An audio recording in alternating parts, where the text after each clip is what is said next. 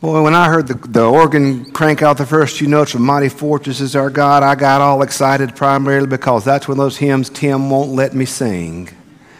Because we argue about it all the time. Because the first line of it is a bulwark never failing. He said, Andy, what's a bulwark? And I say it's a big old wall. A mighty fortress is our God, a big old wall never failing. But that makes it sound like we're in Bogue Chitto, so we can't sing that. So.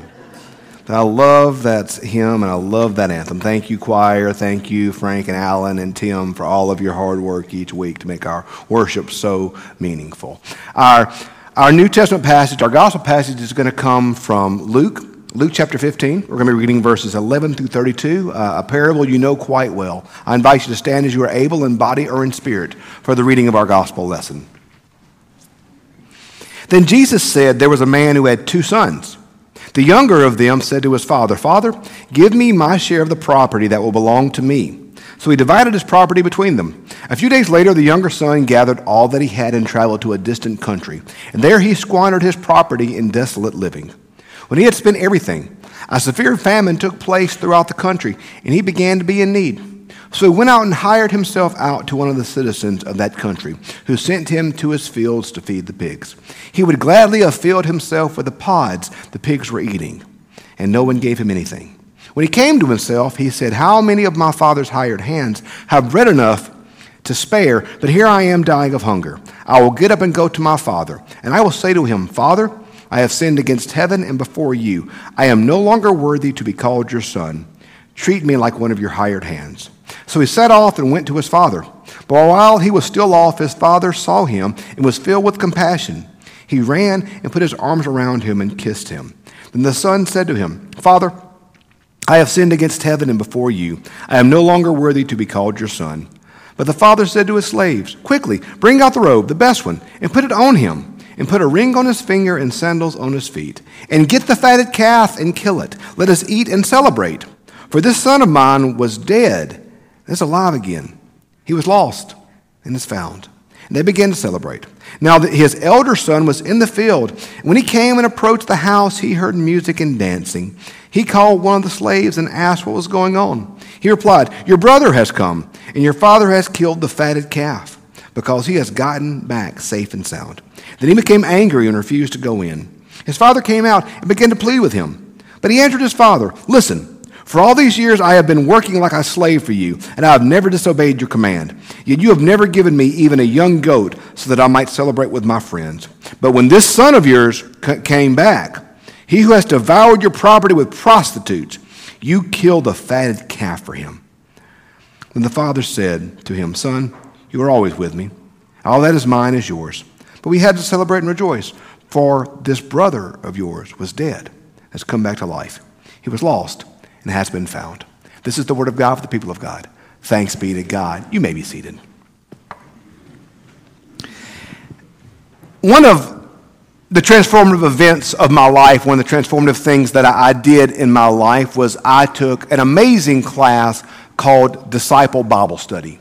Some of you may be familiar with the disciple. Some of you may have taken it. I, have had the opportunity in my life to have taken it as a student when I was a freshman in college and then had the chance to teach it later in ministry. Disciple is, it's an intensive 32 week class where you are digging into the scriptures. I mean, you're reading four or five chapters of the Bible a night. You're going through a book of the Bible a week. And at the end of this class, you will have covered pretty much 85% of the Bible, and you're going to have really dug into it. I mean, this is not going to be like reading a devotional and calling it a day. You're reading an hour or two a night to prepare for this. And then the, class, the, the, the, the class meetings are two to three hours a week, but it is so transformative and so amazing to dig in that deep into God's Word on a weekly basis. I, I took it, like I said, I took it as a freshman. It was in that time period, one of the, my teacher looked at me and said, You're going to be a preacher. I looked at him and said, You're insane. but it was so good. And one of the things I loved about Disciple is when you would study a book that week, it would, it would summarize. You know, Matthew, da da da da da. And I, I will never forget the week we studied Luke. It gave a description of Luke in the title. And it said, Luke, the least the last, and the lost. And that's what, Luke's is. that's what Luke is. Luke is the gospel of the least, the last, and the lost. Luke is the gospel of the underdog. Luke is the gospel that, that tells you about the folk nobody else is thinking about. Like, for instance, let's look at Luke's gospel, the story of Christmas. The, the, the, Luke Christmas story is the one we're familiar with. It's the, it's the famous when Quirinius was governor of, of Syria. You know, the one we read every Christmas Eve. We, we all know and love the Luke Christmas story. When you read the Luke Christmas story, who's the star of the show? I mean, outside of Jesus. Who's the person in the Luke story that every kid wants to play? And every mama wants their kid to play. The shepherds. Oh, bless. You got those cute little shepherds with their cute little sheep, and they are just precious. Here's the problem. If you remember, Jesus talked about shepherds in the sheep pen and like how they slept at the gate. Shepherds slept with their sheep, y'all. Like, and I got a dog I sleep with, and it's not fun. Can you imagine sleep with a bunch of sheep? You're gonna stink, okay? Let's just be honest. And there's no shower power, there's no traveling showers. You're out there with a bunch of sheep and the dirt, and you stink. Nobody likes shepherds, and nobody wanted their kid to be a shepherd because their kid was gonna stink. These are also grown men.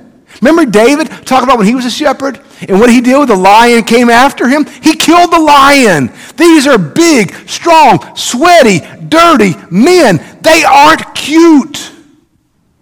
They're the outcast. They're the one nobody's thinking about. They're the one nobody wants to come around. But yet, who is it? That's the star of the Christmas story in Luke. It's the shepherds. Luke is the story of the least, the last, and the lost. So I, I think of that when I read this parable. In fact, if you, I, I preach Sundays from the New Revised Standard Version. And I think I shared this with you before. Every time I come to a church, I preach in what I think is the most commonly read Bible. And I have a very complicated formula where I figure that out. I go in the sanctuary and I look what's in the pew, and that's what I preach from. That's the Pew Bible of this church. That's what I preach from. So, other churches I've been at, I preach from the NIV, New International Version. And I really like that one a lot. I'm saying this to say that every Bible, when you read it, is going to have, uh, and the section you read from is going to have a title for that section. So, for instance, my Bible calls this section the parable of the prodigal and his brother. Okay, but before that is the parable of the lost sheep, verses 1 through 7. 8 through 10 is the parable of the lost coin. And then this one is the parable of the prodigal and his brother. The NIV has the parable of the lost sheep, the parable of the lost coin, the parable of the lost brothers. It's the prodigal son, sure. But it's really a story of two brothers, both of whom are lost. So we're going to pack into that, pack it, look into that day. Before we get into that one, there are a few things I really want to kind of highlight, as I like to do, about what you might find interesting or neat in this story. Uh, a, a, few things that are just really interesting today. Um, first, let's talk about uh, the prodigal is going to be a good guy in the end, but let's start about where we start off with our prodigal friend here. Okay, the story is very clear to establish that he's a brat at first. Because you know what he does the first thing? He goes to his dad and said, Hey, dad, um, I need you to hurry up and die. It would be really convenient for me if you could die now. Go ahead, go ahead and give me what's mine. Like, you are living far too long, which is really cramping my style. So why don't you just go ahead and give me my inheritance and we'll call it even, okay? You good with that?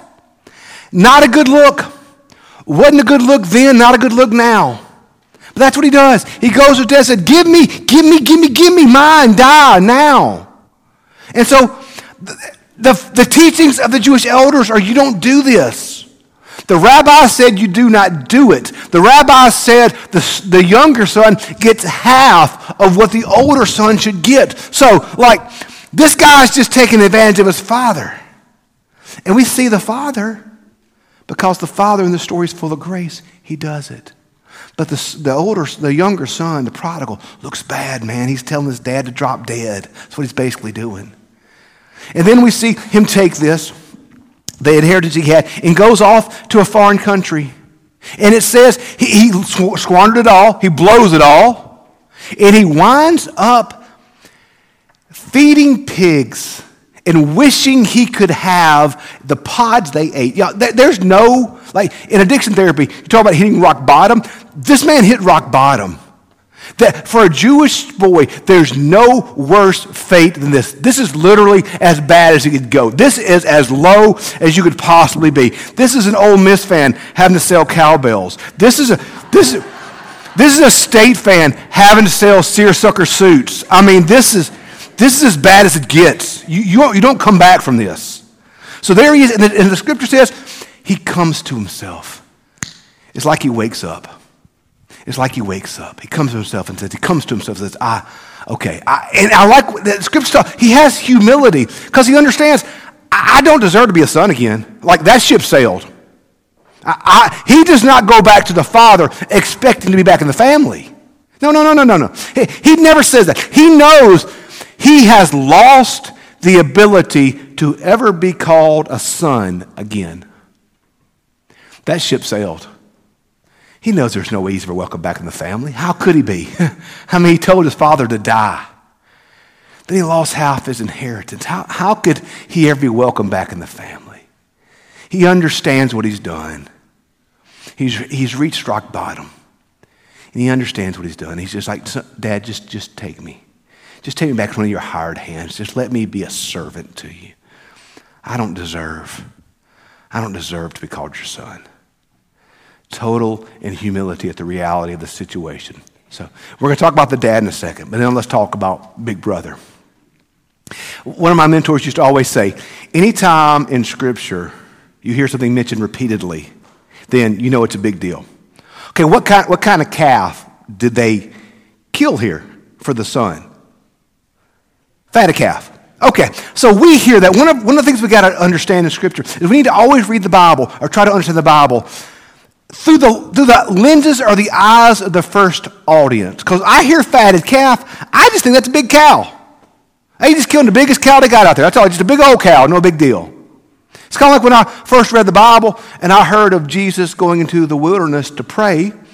I'm in Bogue Chitto. Well, he grew up, he went out in the woods. That's all we had out there was woods. In Israel, you see it's a desert. So the fatted calf, okay, just a big cow, cool, that's a lot of hamburger meat. The fatted calf was a very specific thing. This wasn't just a big cow. This was a calf that had been birth, from birth had been raised for a specific purpose to be sacrificed upon the altar. This was not just prime cut of meat. This was a cow that was reserved for the worship of God. This is a cow that had been raised from birth to be sacrificed as an act of worship to God. So dad's not just throwing a party. He's not just breaking out the fire in China, but he's worshiping God because a resurrection had occurred. This is not just a party to celebrate. This is a, this is, this is, this is a foreshadowing of resurrection. One who was dead is alive, and as loving God must be worshiped because life has triumphed over death. This is not just a party, this is a worship service. This is a celebration of God's goodness. But um, Big Brother doesn't like this, does he? Can't you hear him? That's sorry. No account. And notice he doesn't say, he doesn't say, my brother squandered. He said, this son of yours, this son of yours took your inheritance, by the way, which was mine as well, took it and squandered it and wasted it. And when he's telling the, telling the fathers this, hey, guess what, Dad? This is your fault too, because you gave it to him. This is your fault. Your dad, you're just as guilty as he is. Because, yeah, he's stupid, But you, you enabled him. You made him do. You let him do this. This is your fault. So not only in the older brother's mind is the younger son guilty of sin, but his father is guilty of sin. Your son did this. Can't you feel the judgment and the self righteousness dripping off of the older brother? This son of yours squandered with prostitutes. He wasted it. And you wouldn't even give me a young goat celebrate with my, my friends. But this son of yours, this son of yours, that you were just as guilty as him, did this. What's the dad do?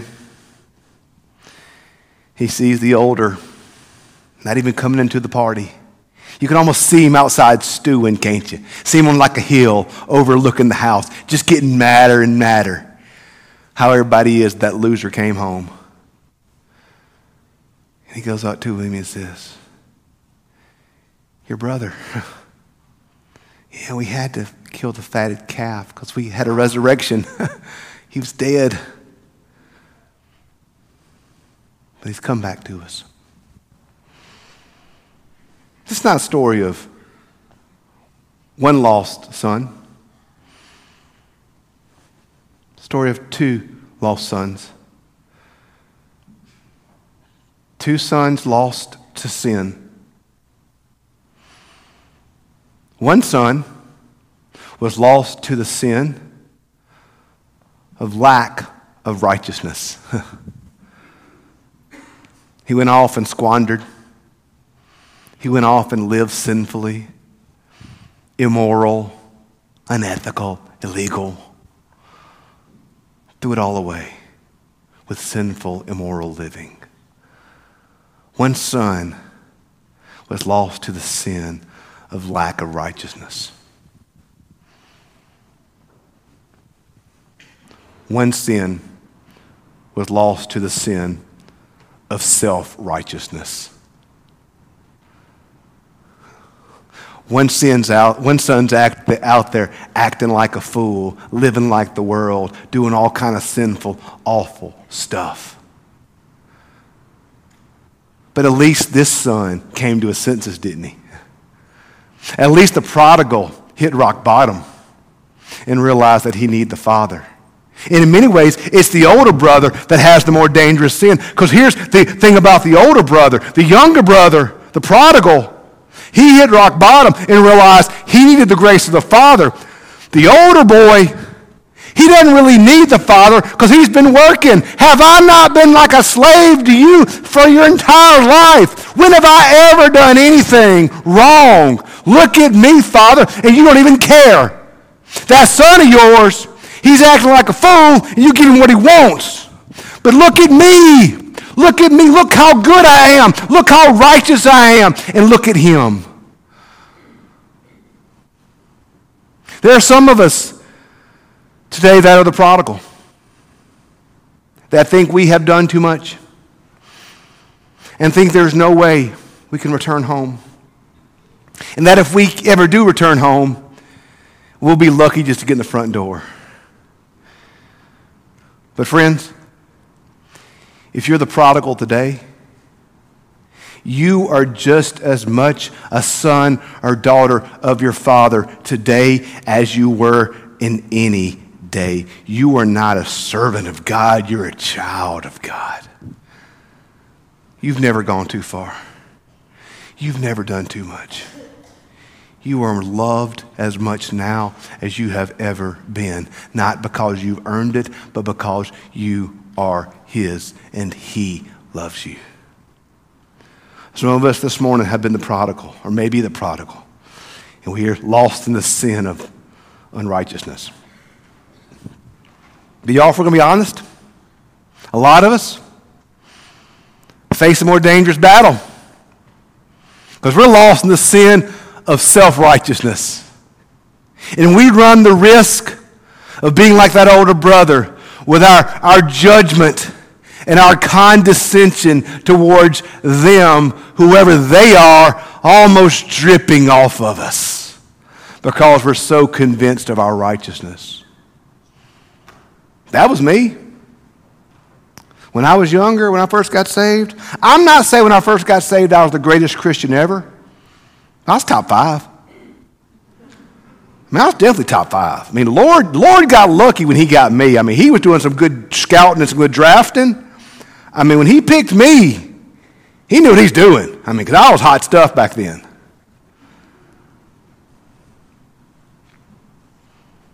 Those of us who are trying to do right, those of us who are trying to behave, those of us who are trying to be faithful, if we're not careful, we'll fall into the sin of the older brother. We'll fall into the sin of self righteousness. And we don't think that we really need God all that much. In fact, we're not the lucky one, God is, because He's got us. Story of two lost brothers. One lost to, to lack of righteousness, one lost to self righteousness. Where do we find ourselves today in the story, friends? I told you I wanted to come back to the Father in just one second. One of my favorite books of all time. You've heard me mention it before. It's by Philip Yancey, entitled What's So Amazing About Grace. And there's a great portion in that book where Yancey um, goes to the Middle East and reads this story to people. And, um, you know, cultures have changed and things have changed. There's probably no part of the world that has remained as straight a through line culturally as the Middle East. The Middle East culture today, frankly, is not that different than Jesus' day. Like, it's pretty much the same.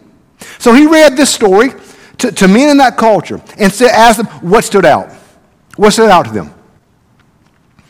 And without fail, every one of these men said this. The thing that stood out to them was this the fact that the Father ran to the Son. Men do not run in that culture. That's what children and women do.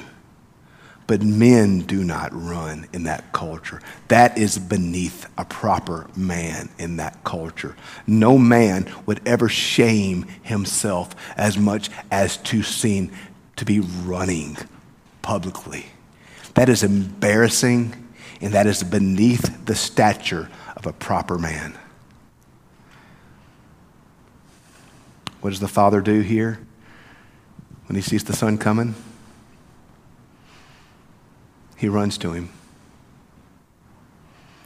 This father in this story embarrasses himself with how much he loves the sons. You serve a father who so lavishes you with love and mercy and grace that, frankly, friends, it's almost embarrassing how much you're loved. It's a story of two lost brothers. One lost to the sin of lack of righteousness, one lost to the sin of self righteousness. Today, friends, where do we find ourselves? No matter where we find ourselves, you have a Father who lavishes you with his love. Let us be thankful. Let's pray.